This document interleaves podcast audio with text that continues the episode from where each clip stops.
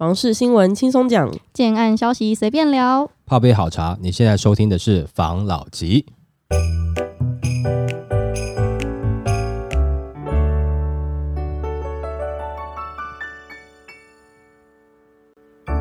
关心你的房事幸福，我是房老吉。我是茶汤会。我是吴同浩，最近我们不是一直讨论升息、升息、升息这一件事吗？嗯，有专家表示，就是建议政府应该要先缓缓。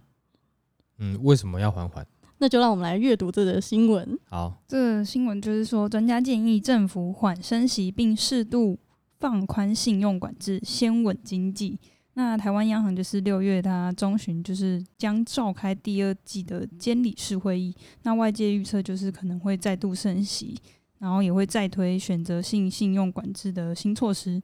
那房是第二季交易几乎已经是禁止，如果央行在升息跟提高个人的信用管制，这个举动岂不是要银行雨天收伞吗？他就是建议政府应该先稳住经济。目前全球央行都已经轮番升息了，然后战争都还没有停歇，国际油价也持续的高涨，以及缺粮危机就是都还在进行。如何要稳住经济才是首要的工作。专家就是建议政府不要再寄出选择性信用管制，用层数或年限来限制人民的贷款需求，不要再无限上纲。且增加的持有成本可能会转移到租屋者身上，政府要再更深思。诶、其实我想问，嗯，他那个雨天收伞的意思是因为他升息，大家就比较不会去买房子。然后，因为你不是有说过那个房地产是龙头经济指标吗？因为它是最贵的，是这个意思吗？不是不是，他说雨天收伞是说银银银行这样子有没有？就是我是我是觉得不至于到雨天收伞啦。哦，就像譬如说有些中小企业有没有？就是它呃景气很好的时候，嗯哦，银行都愿意，譬如说做一些企业贷款，嗯，那或者是说对于呃你要买房子啦等等，它的审核比较宽，比较容易贷嗯哦啊。但是当景气一不好的时候，那这个时候你看景气很好的时候，其实企业它也不一定需要贷款嘛，对不对嗯哈、那可能自己就可以做得蛮好的嘛，对不对？嗯那可是景气不好的时候是，其实企业需要一些这个资金的益助，然后来协助，譬如说这个企业渡过难关。嗯，那通常银行是在景气不好的时候，他就不愿意借你企业钱，就是你哦你钱很多的时候，他愿意借你钱。那当你需要钱的时候，他不一定借你钱。我觉得这比较像是这个雨天收伞啦，哦，就是银行的一个这样的状况嘛。但是他说现在这个升息的状况是不是真的就像是雨天收伞？我倒觉得，呃，这个形容可能可能有点对不上啊。但是我知道他的意思是什么啦，就在这个时间点把呃这个利息一直升上去，对国内的所有的这个民众这样是好的吗？嗯哦，但是呃，我是觉得啦，就是说现在因为升息，其实不是说央行它想不想升啊。那在另外某些层面来讲的话，其实它在升息，其实也是在顾台湾的经济啦。因为连美国的政府自己都已经承认说，他们这一波的通货膨胀有没有是他们自己错估了，他们错过了时间才开始做升息。啊，美国政府自己都有出来承认，我忘记是他的哪一个部长还是哪个官员了，反正是跟银行体系有相关的啊、名字我忘记了，反正就是他有出来讲。那连美国都承认说，他们针对这一次的通货膨胀有点小看了，有一点点一开始轻忽了，那应该要早一点有所动作的，那错过了最佳的时机，美国都承认了。那所以他现在升息力道应该等于是说之前的错，那现在就是努力的弥补嘛。那这个过程中，你台湾如果说不去跟进美国的升息的话，其实你有太多的一些资金一定会外流，一定会跑掉。所以当然啦，没有人希望自己缴的利息高啦。哦嗯，但我假设我今天我不给你利息，就是你完全不算你利息，但是经济已经烂到是你连收入都没有了，这样子是好的吗？不好啊对，不对？就是我你没有利息的，可是你连本金都分期缴不出来。那现在的状况是，如果说跟进美国升息的话，就至少你可以减缓一些资金流出的速度啦。好、嗯那这样子的话，是不是还有机会帮台湾再撑一下？也就是说，你的利息稍微高一点，但是你还是有收入。那你可能每个月就是就是多付了一点点钱，比较痛苦一点点，但是你每个月还是有收入，哦，是像这样的状况，哦，那哪一种比较好？但就你至少有钱付是好的嘛，对对不对？我还可以活着继续骂政府嘛，没错，我不要连收入都没有了，对不对？哦，饿死了，那我我要我该怎么骂？但如果说他是说只是针对呃房地产，哦，就是说现在物料在涨啦。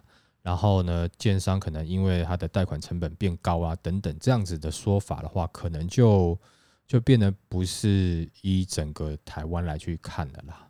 哦，但我们知道没有人想要多缴啦，我也不想多缴啊。我现在不是在帮忙政令宣导说，哎，我们这个哈这个调调升升息有没有是为了大家好？不是啊。但事实上现在是是只是想说这样子是不是能把一些伤害降低嘛？因为前阵子是。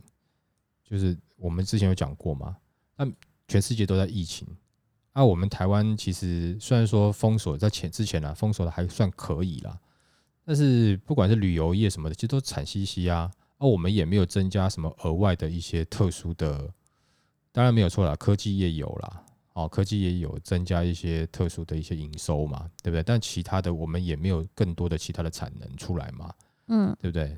就是我是说更多哦，维持跟之前一样嘛。那既然既然只是一样的话，那为什么我们的这两年你以房地产来看，为什么会好成这样？大家钱没有变多啊，对不对？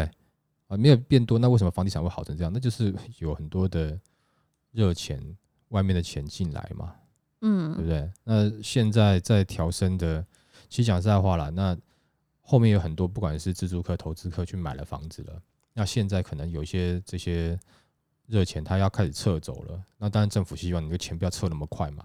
你来台湾，或者是你用热钱把台湾的房市炒作了一波，你获利了结就要走啊，对不对？虽然说没有错，政府应该是在这个过程中，它是有课一些税了，因为有去改这个房地合一税二点零嘛。那包含这个预售屋的这个红单转让，他也去跟你课税嘛，对不对？嗯。那是有一些营收没有错了，不是营收了，就是税收了，没有错了。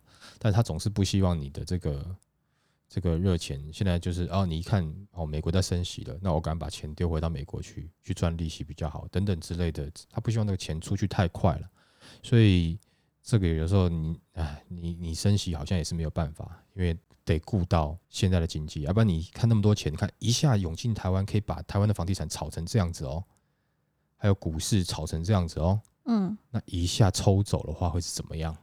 那多可怕，对不对？所以还是要减缓他们的速度啦。我觉得减缓这个热情流出的速度是有必要的啦。嗯，哦，那虽然说会让大家感觉有点苦，可是这个只是感觉苦而已啦，不会感觉说 哦要死了，你知道吗？哦，至少只是感觉就是哎呀，很很苦而已啦，对不对？好，好，来，好下一则。下一则的话还在讲说。打击通膨不手软，中金院估央行六月升息半码至一码。那中央银行预计于六月十六号举行第二届的监理事会，那外界都关注央行升息决策面临内需受挫与通膨的夹击，那货币政策是否持续的紧缩？那他们今天举行记者会，会中也谈到升息的议题。那院长就是有表示说，虽然经济有放缓的迹象，但央行应该还是会升息半码至一码。那他也说，升息确实。造成很多家庭的负担，但是却是抑制通膨预期的有效手段之一。那他们也进一步指出，如果央行下半年持续升息，今年年底或明年年初的利率水准达到二 percent，可以预见对房市将产生显著的影响，甚至止住房价上涨的力道。呃，这个好像跟我们前一则讲的是有点像的嘛，对不对？嗯，哦，就是。的确，他现在他美国在升，他也等只能跟着升嘛，对不对？那他其实台湾，呃，我觉得已经算是比较比较客气一点的啦，没有像美国，美国他们自己就讲嘛，他们这个升息的目标到是到什么时候？就是目标就是把通膨打下来为止嘛，嗯，对不对？因为他们怕大面积的这个这个通货膨胀造成的泡沫会更可怕嘛，所以他现在就是想尽办法就是要打下来嘛。嗯，所以这个也是美国的目标了嘛，他们自己已经讲了嘛。那所以台湾会不会参考？就是会参考啦。对，只是说不会数字跟他一样而已啦。嗯，哦，但是会不会跟着这样子一步一步上去？应该是会啦，因为其实讲实在话，你你全球的很多物料有没有，其实美国要取得这些物料，其实都有相对的优先权啦，都是它它其实是比其他各个国家好取得了啦。那我们会有机会降吗？你说降息吗？对啊，在未来啦，因为之前不是很久很久以前，不是利率还蛮高，好像有到十几还二十。那个已经是十几二十年前的事情了啦。对啊，所以我想说之后你们都还没出生吧？我出生了，没有，二那应该有二十几年前的事情了，应该对啦，可能好吧，你们刚出生吧，对不对？现在不可能啊，你我好奇问一下嘛，我们一直讲上涨，我想知道会不会下跌啊？会下跌，我觉得是会下跌在未来，但是说要涨到十几趴，我觉得现在这个社会是有难度的啦，因为以前的那个社会氛围啊，是鼓励你存好钱再去买房，不鼓励，也没有信用卡，不不鼓励你去消费未来的这个钱。其实你在做贷款，或者说你在呃使用信用卡，感觉好像就是在用未来的钱。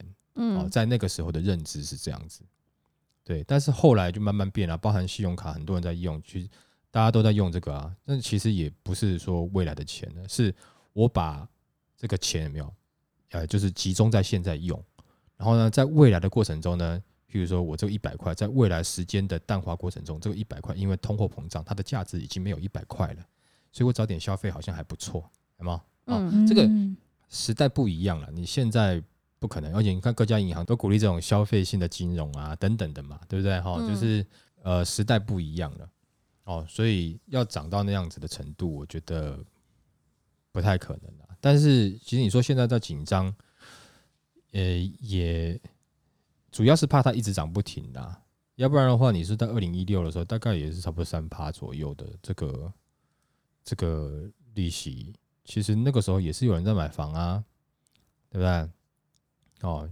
那是后来突然一直降下来嘛，啊，刚好这几年就是很多年轻的这个或者说首购那要来买房子，就因为利息够低嘛，来来买房子的时候，突然觉得要涨回去，觉得好高，其实他没有本来就差不多在那个那个那个范围内嘛，对，它不要涨到四的，我觉得都是很很合理的啦。啊，我一直以为就是这样子诶、没有，就是因为你们年轻嘛，所以你们会觉得一直就是觉得是大概是这样子嘛。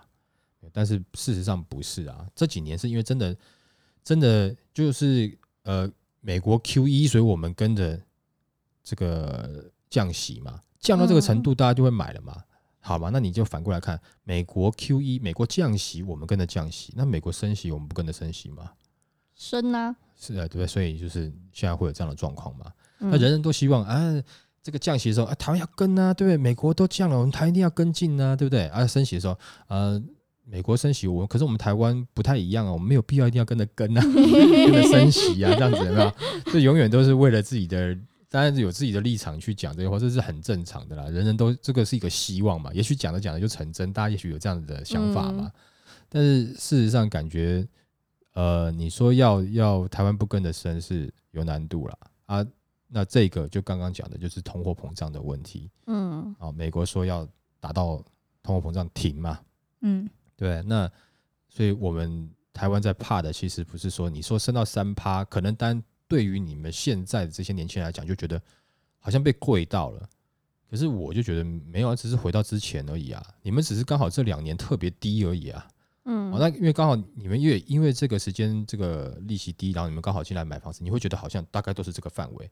再高回去的时候，就是很常这样子嘛。就比如说，哎、你以后早上哈就可以哈迟到一个小时不算迟到，对不对哈？那你们都一定是到最后啊，比如九点上班，你一定到快九点五十几的时候你才会到。后来有一天老板讲说，哎、这样子不好哦，我们还是维持，反正九点上班就是九点上班好了，你就觉得你被剥夺了嘛，对不对？嗯哦，就是这种感觉嘛。哦，所以呃，我是觉得像这个升息的问题，你现在不可能说民间，当然也是给点建议啦，因为当然我知道这个政府现在考量的，它不单只是针对你要不要打房的问题啊，它现在真的是怕就是这些热热钱，如果说一下抽光光的话，那经济会有问题啦，台湾的经济会有问题啦。嗯，所以他们希望我们跟热钱藕断丝连，不是啊，他让热钱不要那么快走啊。啊，慢慢的、慢慢啊、慢慢的抽离。对啊，等我们自己哎、也回复的差不多的时候，你再然后又。回来了。对啊，这种感觉嘛，是不是？好，就譬如说我刚好现在就是呃，好，譬如说因为疫情的关系，我生病了，对不对？嗯结果呢，平常我是一个人住哦，哦，一个那光棍单身汉在住，我就自己照顾不好自己了。然后这个时候我又生病了，我感觉我很惨，对不对？嗯然后突然呢，这时候我前前女友跑来找我，就把我照顾的很好，煮东西给我吃，我就突然觉得，哎、我这样的生活好像比我生病之前还好呢。好，因为我以前之前是一个光棍自己住嘛，我连嗯煮东西不会煮嘛，弄乱七八糟。就我前女友来照顾我哈，就把我照顾的很好啊，吃喝啊，衣服也帮我洗好了，床单也帮我晒，我只要躺在床上给她照顾就好。这段时间我觉得很爽哦，是不是？嗯，那、就随着我的病快好的时候，女前女友要走了嘛，嗯她要离开不来照顾我了，那我会很紧张，我就说，哎、你可不可以再多照顾几天？是就是这种感觉嘛？嗯，好，这段时间疫情期间，我们受了一些热钱的照顾嘛，哦，对不对你这样讲就讨懂很多对欸。他热钱照照顾我们，把我们照顾的很好啊，就是说，哎、虽然是疫情，可是我被照顾的很好哦，就我们经济面好像还成长哦。那、现在现在现在就是我们病好像快好了，就是哎、这个前女友她有自己的事情嘛，这些热钱她想走了，哦，她要回去她自己的生活了。我也希望他不要走嘛，可不可以复合什么之类的，再照顾一下嘛，就是类似像这种感觉啦。嗯，好，哦，所以呃，现在状况大概是这样子，所以呃，升息是势必可能难以避免的啦。哦，不单单只是针对房地产，针对台湾经济都一样，它难以避免的啦，它必须还是得追随美国啦，好不好？嗯好好，好，来来下一则，下一则的话还讲真心酸，台南房价三年涨三成，所得仅增五千，专家皆五个隐忧。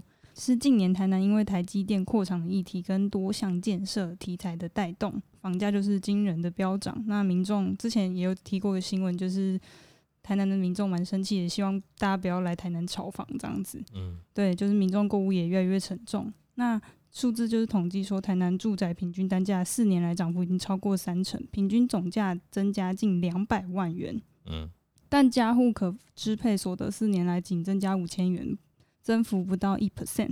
那薪水成长速度就是远远不如房价。那专家又指出，除了薪水缓涨、人口老化及人口流出的隐忧外，再加上政府打炒房、升息等房市黑天鹅，台南房市将充满挑战。嗯，其实像这个我这个我又很怕讲一讲，又被人家骂房市黄娘。那我们也想的也知道嘛，就是他在新闻里面也有讲嘛，就是外地去炒的嘛，嗯，对不对？那当然，如果说你们觉得就是说，我们就假设是台南在地人哈，如果觉得这个这个房价太夸张，你就不要去接啊，因为他们在炒作的这个区域也不是旧的，就是你们原来台南人原生的生活圈嘛，对不对？对，哦，那炒作也是跟园区相关的新的生活圈嘛，那边涨得很高嘛，对不对？那你就不要去跟着接手就好了嘛，这是第一个嘛。然后再来是所得现在还没有上去，那是当然，因为厂可能新建的新建的厂还没有好嘛。嗯那呃，可能新建的厂好以后，那边新的的这个，比如说工程师去上班了，哎，你嗯搞不好平均所得被拉上去了，可是你还是无感，因为你是平均被拉上去，而不是你的薪资涨了，对不对？那有的时候城市在发展的时候，难免就会有这种新旧冲突。哦，那这种冲突的确是会让原本在地人是不舒服的，的确啦，会啦。我现在要很小心，很怕被骂。有我感受到你的谨慎。对啊，但是如果说以投资客来讲，那你如果说这个时候你在台南那边的房子有没有，就是你感觉你想要跑跑不掉，你要拿出来抛售跑不掉，那就摆明你当时你就是做短期的投资客嘛，嗯，对不对？那我是觉得，其实台南以长期来看的话，我个人啊，但是这不代表就是所有专家的立场哦，就是只是我个人，我其实对台南是十分有好感的啦。哦，我自己觉得，如果说你不急，你体质还 OK，你持有长期一点的时间，真的我觉得不会差啦。那当然，我看你的立场是什么，我就不知道。像像像我的话，如果说真的是呃，假设我长期持有，我租不出去，我卖不出去，可是问题是我到那边我可以住，我我我休假我可以去嘛？那我觉得台南东西实在太好吃了，牛肉汤啊、对鳗鱼饭啊这种吗嗯？大家每次都在讲这些啦，但是我觉得还有很多小吃可以吃啦，对不对？但是没有错，我对那个牛肉汤的确是有一种哎无法抗拒的那种哎魅力。对对对对对，嗯，我觉得就是假设你这个时候会有烦恼的话，那摆明你就是当时是短期的这个投资客了嘛，对不对？嗯哈、对你就是炒作的那一个。那你现在如果说你要把你手上的房子哦，就是想办法拿出来卖，之前我们有劝过很多次嘛，在这个时间点，你尽量友善的出售啦，尽量友善的。哦。那你不要觉得说，因为我们前段就是前几集也有讲嘛，你不要觉得说，好像现在六月份哦，他呃七月一号他没有要实施这个平均地权新的这个五个条例，嗯，你千万不要觉得说他就不会打炒房了，因为我们讲了，不管是金管会有可能的这个第二户不准你贷款，包含现在在讲的这租屋，你也要做实价登录的部分，嗯，对不对？然后再来是现在这个这个打炒房，你觉得他真的不会打炒房吗？哦，但我这样讲，我又怕被人家骂了啦，可能又有人要讨厌我了。但是我必须得讲了，就是说，呃，我知道投资客现在其实都想下车，可是我建议你友善下车，哦，就是建议你们大家友善下车，不要再搞到大家可能你又被针对，哦，都已经到这个时候了。如果说可能有人在故意带风向，故意讲说政府不会打了啦，的目的只是为了要让自己手上的房子可以转出去给下一手投资客，哦，然后转给下一手投资客的时候，你还想要赚钱，所以你去放这个风声，或者你去讲这个话说啊不可能打了啦，所以就是你可以来接手，房市还会涨啦。哦，就是如果有人这样带这样风向，呃，如果 你还想要去被骗的话，哈，就是我不是说也不能说被骗啦，就是说你你有这么多的资讯告诉你政府应该是会真的要打炒房，那如果有人带风向跟你讲说啊不会打炒房啦，房价还会涨啦，啊，你真的去接手的话，那你就应该要反省一下。哦，为什么？如果说到时候真的卖不出去的话，你要反省一下，为什么你都要去接手，或者说你都要去买房子了，你怎么不做一点功课？不是说你一定要来听我们的节目，是你怎么不去做一点功课，你就傻傻的相信人家讲这个话呢？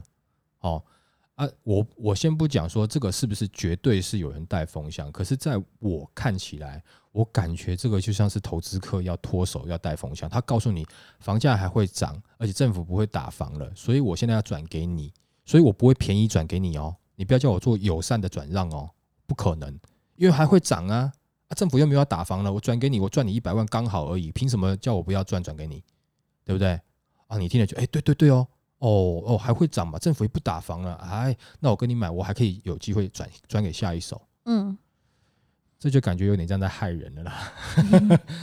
对，但没有错了。你到底你你自己是最后一手的时候，你当然就是有点像在抓这个替死鬼的感觉嘛。哦，但是我觉得，呃，假设你你呃，就是说你自己也是听了这个消息以后，你就觉得嗯，对啊，没有错，的确还会再涨，不会打房。你傻傻去，那真的你就傻傻的了。对，那你想要做最后手，那我觉得，对你你就是说你现在是最后一手，我觉得。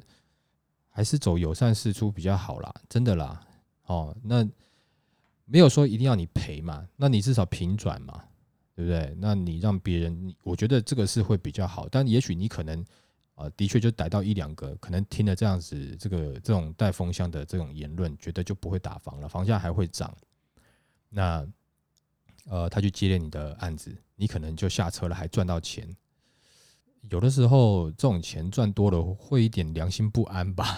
没错，应该会良心不安，哦对不对？因为这个就带有一点点骗的成分在了嘛，对不对？嗯啊，假设如果你今天是只是一般做短期的，然后就外面整个的这个房市明显真的都是在涨，那大家都在抢，那他自愿跟你加一点点钱跟你买，自愿给你赚，那这个是这两情相悦嘛，对不对？这个我觉得就无所谓了啦，对？但是如果说你今天有点带到说，这是有可能有点带到一点点骗的，一点点话术的，在说哦会涨，这么不会打房的这样子的前提下，你卖给别人，那这种钱你赚到了，你不会觉得，你可能会觉得哦侥幸很开心啊，可这种钱赚多，我觉得真的是不好吧，心里会不安。真的就是房市黄牛哎、啊，对啊，那为什么我会知道呢？因为我是房市黄牛嘛。啊，所以我觉得这样子是是不好的啦。哦，那呃，但是你说房价会不会涨？这我们在前几集有讲过，就是说在下半年可能有一些新推的建案，它的开价是会高的，它不会说就是直接开低，它有可能还是先开在一个比现在的均价再稍微高一点点的价格去测试一下市场嘛，因为毕竟我是新的案子嘛，对不对哈？但是最后成交怎么样，还是要看市场的反应啦。哦嗯，更何况我我觉得最近这个这个有点状况，就是我们就是在北市，好吗？就是刚好有一个这个小平数的案子嘛，就是感觉有点打脸自己，就是说我我觉得可能小平数的案子有没有不会那么多，但是它的平数真的很小哦。哦，那像这样的产品，当然可能就是有的人会想说，那我就是持有一间了，但是我建议你还是去看一看了解了，因为我听到的讯息是这一户只有十平啊，那十平你也不好贷款啊，而且这个十平有可能它的总价是低的，可是它单价可能高的吓人。